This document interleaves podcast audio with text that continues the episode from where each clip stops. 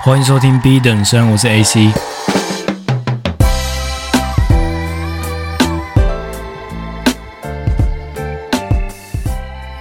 昨天晚上我发了一篇现实动态，然后发完之后我就去睡觉了。隔天早上起来之后，才发现有一些很惊人的回复。那其实我是发了一个，这个算是投票的一个动态。那有四个选项，我就标了四个 emoji，分别是 upset、contented、calm 跟 depressed，也就是沮丧、满足、平静跟忧郁。那比较让我觉得意外的是，竟然多数人是选择平静，平静是最高票啊，calm 有三十四 percent，然后第二名是 contented 三十三 percent。所以其实多数人是蛮快乐的，不过也蛮正常的啦。其实不快乐的人也不会看现实动态，甚至点进来应该马上就划掉了。但还是有十七 percent 的人是选择 upset，跟十六 percent 的人选择 depressed，他们是很忧郁的情况。对啊，呃，限时动态就是一个非常恶毒的地方。那整个 Instagram 都是 toxic 的，所以你如果觉得很 depressed，那你可能花太多时间在现实动态了。好，那为什么我会觉得很跌破眼镜？觉得这样子回复，我个人觉得很有反思的原因，在于我自己对于平静的追寻是觉得非常困难的。也就是说，我在这个混乱的时代，我个人认为快乐是比平静还要简单的。就你要得到很多虚假的多巴胺刺激，你就打开社群媒体，你就能够得到了吗？不过你在这样子纷纷扰扰的时代，你要得到所谓的平静，我觉得真的是超难的诶。那我自己也尝试过非常多，像之前前面几集就有讲到的一些冥想啊，或者说 non-sleep deep breath 的形式嘛，等一下也来做深层的介绍。然后我就很好奇，说：“我靠，竟然那么多人是可以掌握到平静这样子的一个技巧。”那我就很认真的去思考了一下，然后刚好上礼拜有提到我结束了跨文化心理学这堂课嘛。那这一堂课其实是由一位斯坦福大学的教授来做授课。那我已经认识他大概三年了。他来东海授课期间，我基本上每学期都有修他的课。然后我总是会在课后的五分钟、十分钟特别把他留下来，然后跟他算是聊一下我最近心境上的一些转折。那他也是非常有耐心，每一次都会跟我把一些我内心的一些问题去做一个一一的解惑。那其实我也是算是有一种捡便宜心态吧。我觉得说我只要每周去跟他聊个十分钟，获取一些平常他上课不会讲的知识跟其他的理论概念等等的。我靠！我这样子累积下来，我一学期就等于赚到一堂免费的智商啊！在国外，尤其美国，你知道一节智商要多贵吗？所以我这样等于是赚到一学期，他这样一路陪我走来的免费智商。然后我就很好奇，说为什么其他学生不会这样留下来去跟他聊天？我也觉得很爽啊！反正就你们快点走最好，我可以多跟心理学教授取经这样。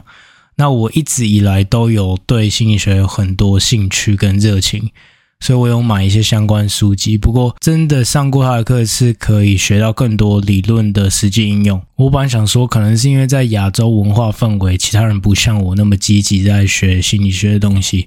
可是我一想也觉得不对啊，这堂课是跨文化心理学，我们又是国际学院，所以其实是很多外籍生的。那身为一个台湾的男性，在这堂课是一个还蛮奇怪的事情，因为会修心理学课的多数都是女生，然后这堂课又是跨文化嘛，所以就很多都是来自别的国家，有可能是东南亚，有的是欧洲，甚至就是可能会有一些混血儿等等的。所以你作为一个纯种，然后当地的台湾男生，其实是蛮奇怪的一件事情。那我等一下来介绍一下。他最后一堂课，我跟他问的一个最后最重要的一个问题，也就是说，在这个纷纷扰扰的时代，究竟我们要怎么去在混乱中找到平静呢？我先来介绍一下为什么我会认识这一位心理学教授好了。其实当时我大二的时候就修他一门 Positive Psychology 这个正向心理学、积极心理学的课程。那其实我这一路走来四年。基本上东海大学能够修的心理学课程，我都有选了，除非是那种社科院，它必修没有对外系去做开放的，我才没有选。不然从普通心理学啊、大众心理学、认知心理学，甚至到我们国际学院开的 Positive Psychology、Emotional Management，还有像现在这一节 Cross Cultural Psychology，我几乎每个学期都有选一心理学的课程。对，其实我很多同学都说，你干脆去修心理系，变成一个智商师好了。那也确实，身边有很多朋友在遇到一些瓶颈的时候，都会来找我聊天，然后都会跟我花个二十分钟聊，就觉得解惑很多。可能不知道，我个人是觉得算是有一点天赋，再加上有热情去钻研吧，所以就会有一些不同的观点。那这个老师其实真的是非常有耐心又很有学问的一个人，然后重点是他非常的因材施教。我那时候大二在接触他的时候，他也知道我有在做相关的学生创业经验，所以他知道我是手上没有太多的资源、资金跟人脉，那他就引荐给我认识一个他身边的一个商业顾问。专门在做创业咨询，所以我就安排了几次跟他的会议，我也实际去他们公司参加过。一些训练，那这个商业顾问其实是在做中小企业的老板的一些培训，专门就是可能人资管理上面，或者说产品行销，或者说一些组织架构的运营上的问题，他都是可以给你提出解方的。那包括像是我当时的一些合伙的股份的配置，这些东西都是一个大学生没办法去在网络上得到资讯的吗？这东西你要问 ChatGPT 吗？没有这个东西，你可能还是要去给专业的顾问去做咨询。所以他算是一个心理学老师安排了一个创业 mentor 给我，然后一路这个心理学老师也有看我的整个经历，这样子走上来，从当初就懵懵懂懂的，完全没有一点概念，到现在至少是有一些成熟的转变啊。那我记得印象有一次很深刻。我跟他也是课后在聊天的时候聊了快一个小时哦，真的，我从教室陪他聊到走廊，走廊再陪他聊到停车场，然后我们就真的停不下这样，然后他就跟我讲说，其实是有很多学生去找他问一些生活上的瓶颈嘛，跟家人的问题、同才的压力等等的。那当然我自己也能够共感啊，他毕竟身为心理学老师，一定是有很多学生联络方式很轻易找到他，就会把一堆负能量丢给他，所以我个人课后是不。不太会想要再特别花时间去把生活上遇到一些很杂的事情又丢给他，我能够自己解决就当然自己解决嘛。不过他是跟我说，为什么他会花时间在特定几位学生上栽培的原因，是因为不是每个人都那么积极，然后也不是每个人都能够听得懂他真正在讲的东西，因为有时候他给了一些很清晰的概念跟。心理学的一些解方，可是并不是每个人都能够真的融会贯通的去吸收，对啊，有的人可能男朋友吵架啊，还是怎么样的问题，其实一犯再犯，还是不会真的去找到一个解答。那他那时候是有特别跟我说，他一路走来，然后他很语重心长哦，觉得说我真的遇到的瓶颈挫折是比一般人多，所以真的面对的困境可以让我有更多养分成长。反正简单来说，就是他觉得我真的一路走来有很多的成长。那我其实并不是一个很容易受别人称赞就感到开心的人，但是因为是认识两三年，然后又一直在栽培我的教授，所以我真的听了是开心了一阵子，然后觉得说很感动，然后也是心怀感激啦，觉得说势必要来跟大家分享一下。我在这门课真的能够学习到带得走的东西是什么？那像我刚刚有提到的，他是一个非常因材施教的老师，所以他会针对每个人心理上的一些需求，会特别给不同的教材。那有一次，他就在学习开始之前，把一份档案丢给我，因为他在我跟他的对话过程中，发现我很喜欢接触 self development、self awareness 这种。自我成长、自我探索相关的议题，所以他给了一个他之前好像他是学生实习做的研究调查吧，是关于自我探索跟领导学的研究。那他对于我这种有想要创业的人，他就给了我这样的文献，让我自己回去进修。然后我个人是觉得非常有帮助啊。那因为你如果能够好好的去认识自己。你才能够在领导的时候更有效率的去跟你的组织做沟通。然后，其实很多时候你是需要用到你的感召力跟共感力，你才能够把一个团队带好的。好，所以聊了很多，这堂课跨文化心理学究竟在学什么？如果要把一个概念带走的话，我会觉得是 We have to understand the meaning behind every culture。也就是说，我们今天必须要完全的去理解一个文化它背景的含义是什么，它的意义在哪里，它要教会我们的事情究竟是什么。很多时候，很多人是会去在盲目的追寻一个文化，甚至是会。很轻易的去侵犯别人的文化，或者说去 judge 别人吗？其实我个人觉得文化层次大概是分几个面向，这并不是在心理学上面学的一些架构，而是我自己理出来说，通常我们会去买单一个文化，但是不知道这个文化到底概念上在讲什么，只是别人说一，我们不敢做二的那种情况，通常是第一层次。那你再高层次一点，你可能会开始 question 说，诶，我现在在做的事情究竟是？对的还是错的？那你会去研究，好比说资本主义好了，那为什么我要提倡资本主义？我要好好赚钱，我要当投资人，我要创业，这样才能够远离贫穷等等的。OK，这个可能是你开始在研究一个文化背后的一个意义等等的。好，这是第二层次。那第三层次呢？是你应该要站在一个第三者的视角。去检视自己思考的模式，你可能同时间在极端的左边跟极端的右边，你都能够去找寻文化中值得去学习收获的地方是什么。因为其实并不是单一的看到世界的一个面向，那它就是一个正确的解答。其实很多时候，我们如果能够更全面的去理解，我们说敌人好了，去理解敌人。头脑里面在想什么？那我们的收获是更多的吗？我们甚至能够避免一些不必要的灾难发生。我个人觉得，你要了解文化，你必须要非常高程度系统化的一种思维模式啊！你要站在很高的一个角度，然后去检视说：诶，我现在是不是在盲从？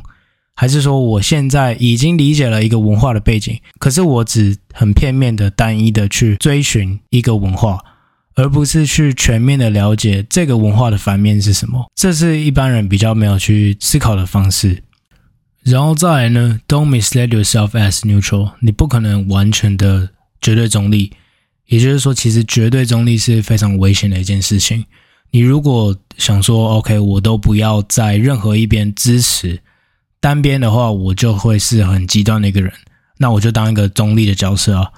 不过你在中立的同时，你就形塑了一个自己的新的文化，所以这样其实你还是没有透彻的去了解别人，去理解别人，去共感别人。那你这样子的情况下，还是有机会去冒犯到别人。那我们学这堂课的目的就是减少冲突嘛，尽可能的维持群体之间的和谐嘛。如果要真正的维持和平，并不是你要担任一个中立的角色，并不是所有国家都能像瑞士这样子嘛。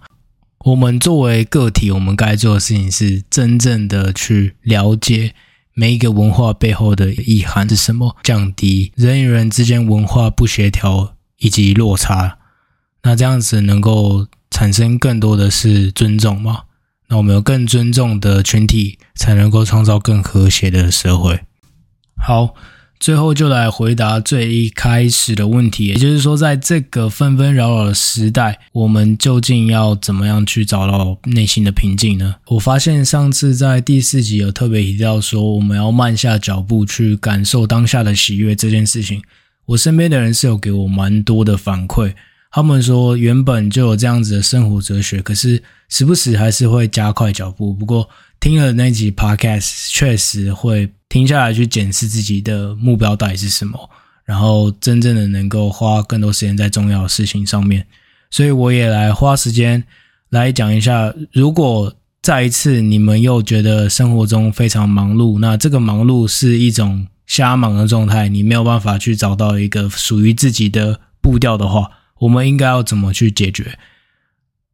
这堂课心理学老师有特别针对几个点，那给我很多建议去 follow。第一个最重要，其实还是回到我们的 mindfulness training，活在当下的训练嘛。那这个东西我们最好不要逼自己做太长时间的，好比说冥想等等的训练，因为其实有时候我们在做这样子的训练，我们会强迫自己不要去想一些负面的事情。不过越是不要去想一些负面的事情，那些肮脏、恶心的东西越会跑到我们脑海里面。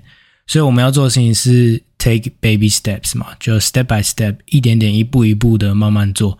好比说，你现在就只能闭着眼睛去做两分钟的呼吸训练，那你就两分钟把它做好做嘛，你不要要求自己要突破到五分钟。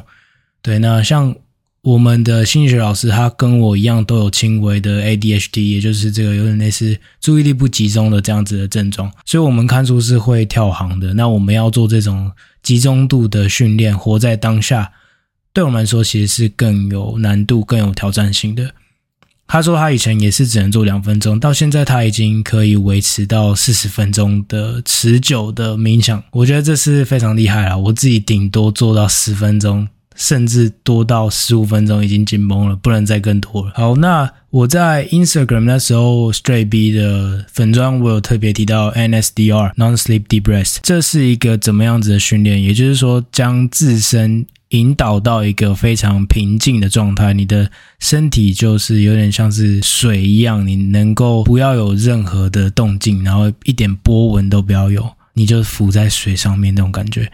然后你将自己的注意力能够聚焦在某件特定的事情上面啊，那这样子的训练是能够帮助人们放松助眠，甚至减缓压力跟焦虑的。那你透过平躺在地上，然后闭上双眼，聚焦在自己的呼吸。其实你是可以慢慢的让自己的内心可以平静下来。为什么会有 NSDR 呢？NSDR 是由 Andrew Huberman，一个美国斯坦福大学医学院神经生物学以及精神病学的一个 neuroscientist，他提出来的一个概念啊，就是帮助人家可以舒压助眠的一个方式。那我个人是很常听 Andrew Huberman，他自己有一个 podcast。我也来推荐一下，叫做 Huberman Lab。如果你们英文够好的话，是可以直接听，它是英文全文，然后它的语速算是蛮快的，所以如果你们没办法跟上的话，就可能要用。零点七五倍速吧。那其实很多 CEO 啊，像是 Google 的 CEO 啊，那个皮查嘛，他就有在访谈中说他是怎么样在高压环境下维持一个平静的心态去做决策。那当然也是透过像 NSDR 或者是冥想这样的形式，能够让他有更高的决策效率。那第二个心理学老师有跟我提的就是练习书写，尤其是写感恩的事情，也就是 practice gratitude。你一天中其实一定会至少有一件事情让你很快乐，很。值得感恩，就算 you have like a shitty day, you have a bad day，当天一定会有一件很微小的事情值得你去开心的。再小的事情都没关系，哪怕你只是在早餐店，然后早餐店阿姨煎完蛋饼跟你说：“诶，帅哥，你蛋饼好了。”就是这么小的事情，你觉得有人叫你帅哥，你都可以很开心。这种东西你都可以把它写下来。OK，所以基本上练习 gratitude 这件事情，我在。大概两三个月前就一直都有在做了。你能够把感恩的事情，或者甚至你如果真的没办法挤出一件你很开心的事情，你就记录你的心情啊。至少你把不好的这些想法、这些 negative thoughts 把它抒发出来之后，你的心情会慢慢的平静，有点像是你大脑是累积很多垃圾的地方，那你慢慢把垃圾清出来这样子一个概念。那我个人是认为，越长大应该要越能够掌控内心那只猴子啊。我们每个人头脑。都有一只在活蹦乱跳的猴子。以前我都会想说，要试图的用笼子把它关起来。那其实现在就是和平跟它共处了。因为有时候你就是 run away from your emotion，你有一些过去的创伤、过去的一些不好的回忆等等的，逃避并不是最好的做法。心理学的老师也有跟我说，你应该做的事情是 embrace your bad emotion，就是你真的要去拥抱它，你就是不要把猴子关起来，你就和平的跟内心的心魔共处。大概是这样子的一个形式啊，因为我们唯一人生中能够掌控的，就是我们的心情跟情绪，对吧？因为我们不能掌控天气，我们不能掌握别人的心情，我们不能掌握健康，我们唯一人生能够控制的，就是我们的大脑。我们要带着怎么样的心情跟情绪去开启我们的一天，这选择都在于我们。唯一可控的就是我们的思想，这是非常重要的一件事情。好，那最后呢，有两个东西是 Z 世代的人。可以去面对的，因为我们毕竟接下来的时代只会越来越混乱，无论是战争，无论疫情，无论是社群媒体的爆炸等等的。第一个叫做 calmness，也就是平静，也就是我今天很惊讶大家竟然能够持有的东西。第二个叫做 discernment。也就是洞察力，你应该要在非常多垃圾讯息中去学会如何洞察，如何去辨别哪些东西是对我们有实际上帮助的。OK，那你要去 filter 掉这些不好的讯息跟资讯。那很多没用的讯息，我们真的是要在这样的时代去掌握过滤的能力啊。对，所以就是跟大家分享平静跟洞察，这是我们应该要在这个时代持有的能力。那这其实并不是与生俱来的，我们要经过非常多的训练才能够慢慢的培养。那其实今天就大致上聊到这边，这一集的篇幅比较长，因为我觉得这是非常重要，然后大家也反复都会遇到的问题。那其实你们有什么生活中遇到的心理学的问题，也可以丢上来到，无论是粉专还是 Podcast 留言，都可以给我一些回馈。那我就会明确知道说你们想要听怎么样的内容。那我们就这集聊到这边了，下次见，拜拜。